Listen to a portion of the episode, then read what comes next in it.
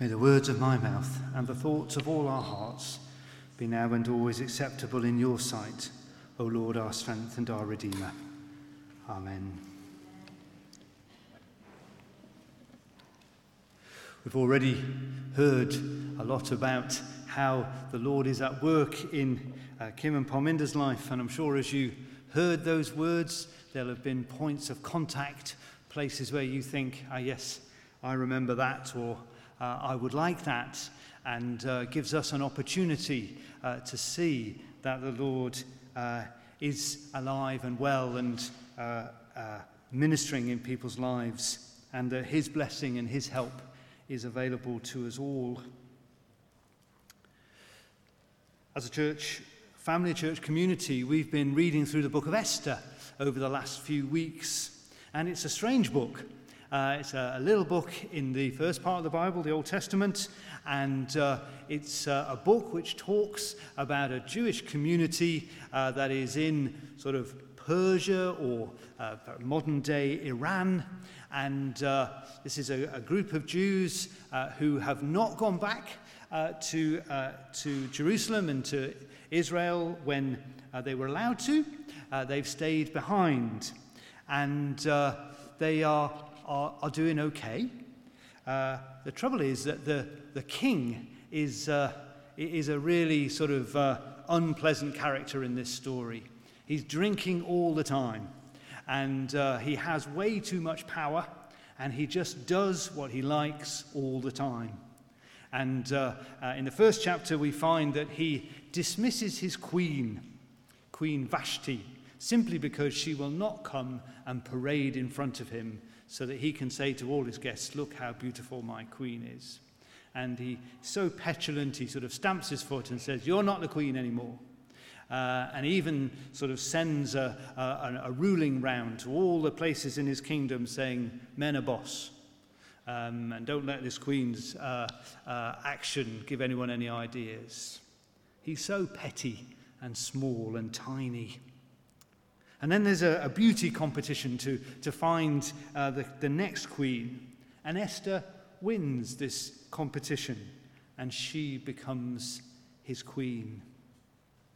Meanwhile, in the background, there's a plot, a subplot to overthrow him.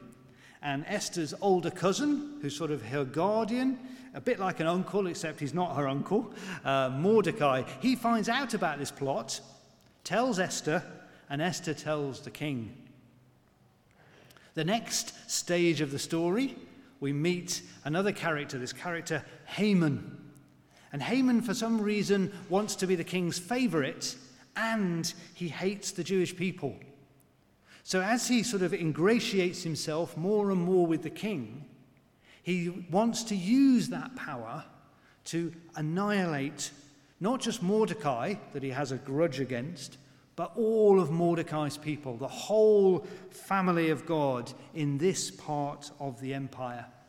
And he plots and prepares, and in a rather grisly detail, he builds this enormous gallows on which he's going to hang Mordecai.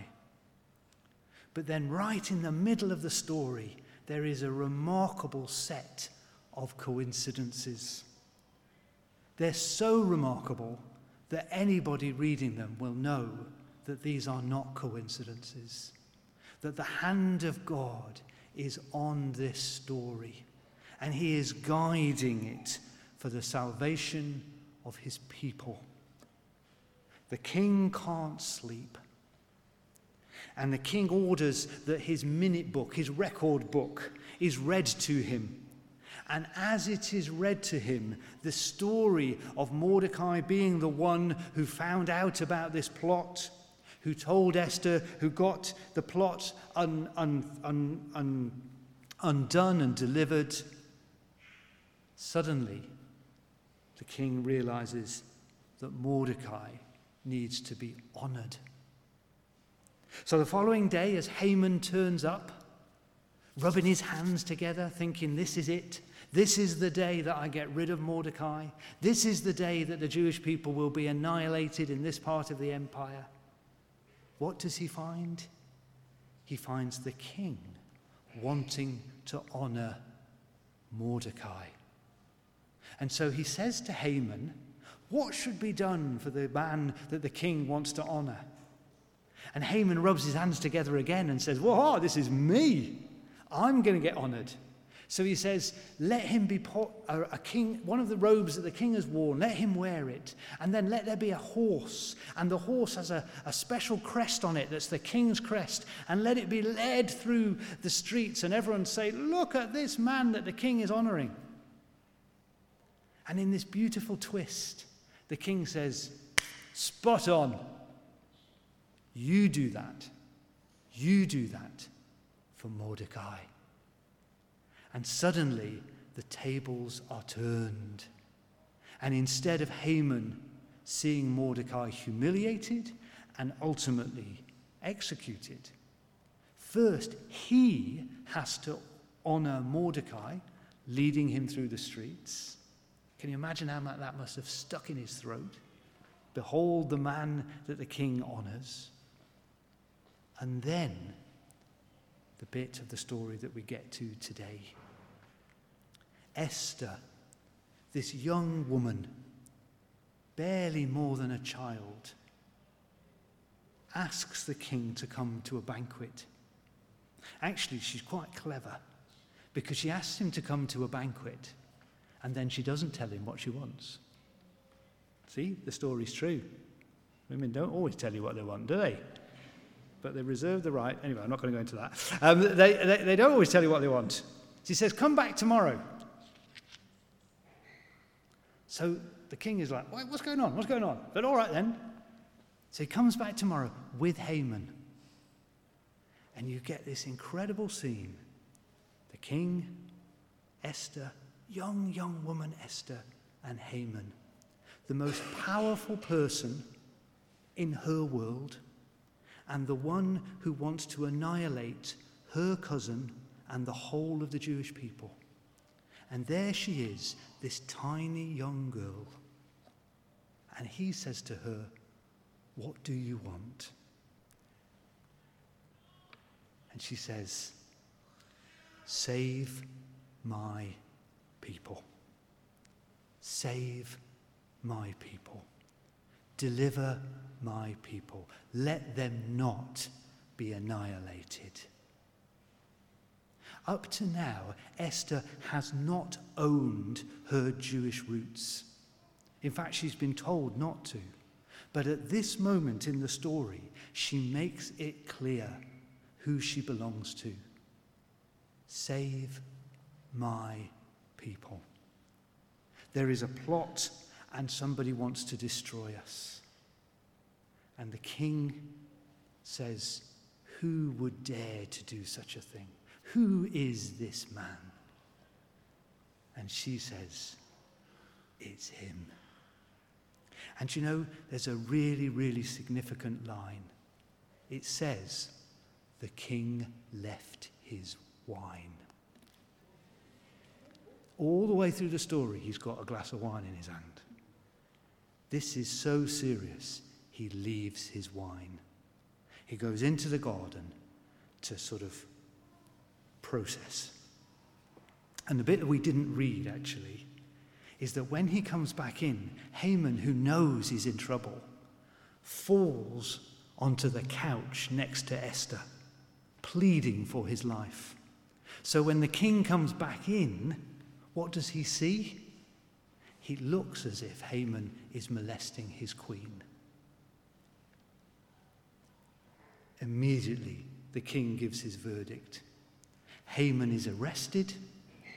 It says that his face is covered. And where is he taken? He's taken to the gallows that were prepared for Mordecai. And there he is hanged. It is a gruesome story, but it is also a powerful, powerful story of the way that God is at work to deliver his people. Even if you can't see his hand clearly, it is there nonetheless. And at its heart, there is this young person, this young woman, who plays her part. It is a wonderful story of God at work in the background. God saying, You are my people, and I will save you. But it does include individuals doing what God calls them to do at particular moments. Today, as we have had the joy of witnessing the baptism of Kim and Parminder, they, as it were, are placing their public faith and trust in Christ, identifying with his people, becoming one with the church that is scattered throughout the world, drawn from every tribe and nation and language. Maybe the link between Esther and their baptism today is to say, here are two young people identifying with the people of God, being known as those who follow Christ. And who knows what they will go on to do? Who knows what positions they will find themselves in? Who knows what any of us will, the positions that any of us will find ourselves in? But in those moments, we have a choice, don't we? We can either, like Esther, say, I belong to him. I belong to them. I am one of the people of God. And play your part, play our part in the protection and deliverance of his people, the extension of his kingdom, the ongoing nature of his purposes in the world. We face that choice, don't we? And often we will feel small and vulnerable, and often the people around us will feel powerful and perhaps even wicked. But just as Esther did as she was called to do in that moment, so Kim and Parminder and all of us are called to identify with Christ, to identify with his people, and to play our part. It may not be as dramatic, it may not be as pivotal, it may not feel so significant as the story of Esther, but each one of us has a unique part to play. Each one of us called to him and to his people.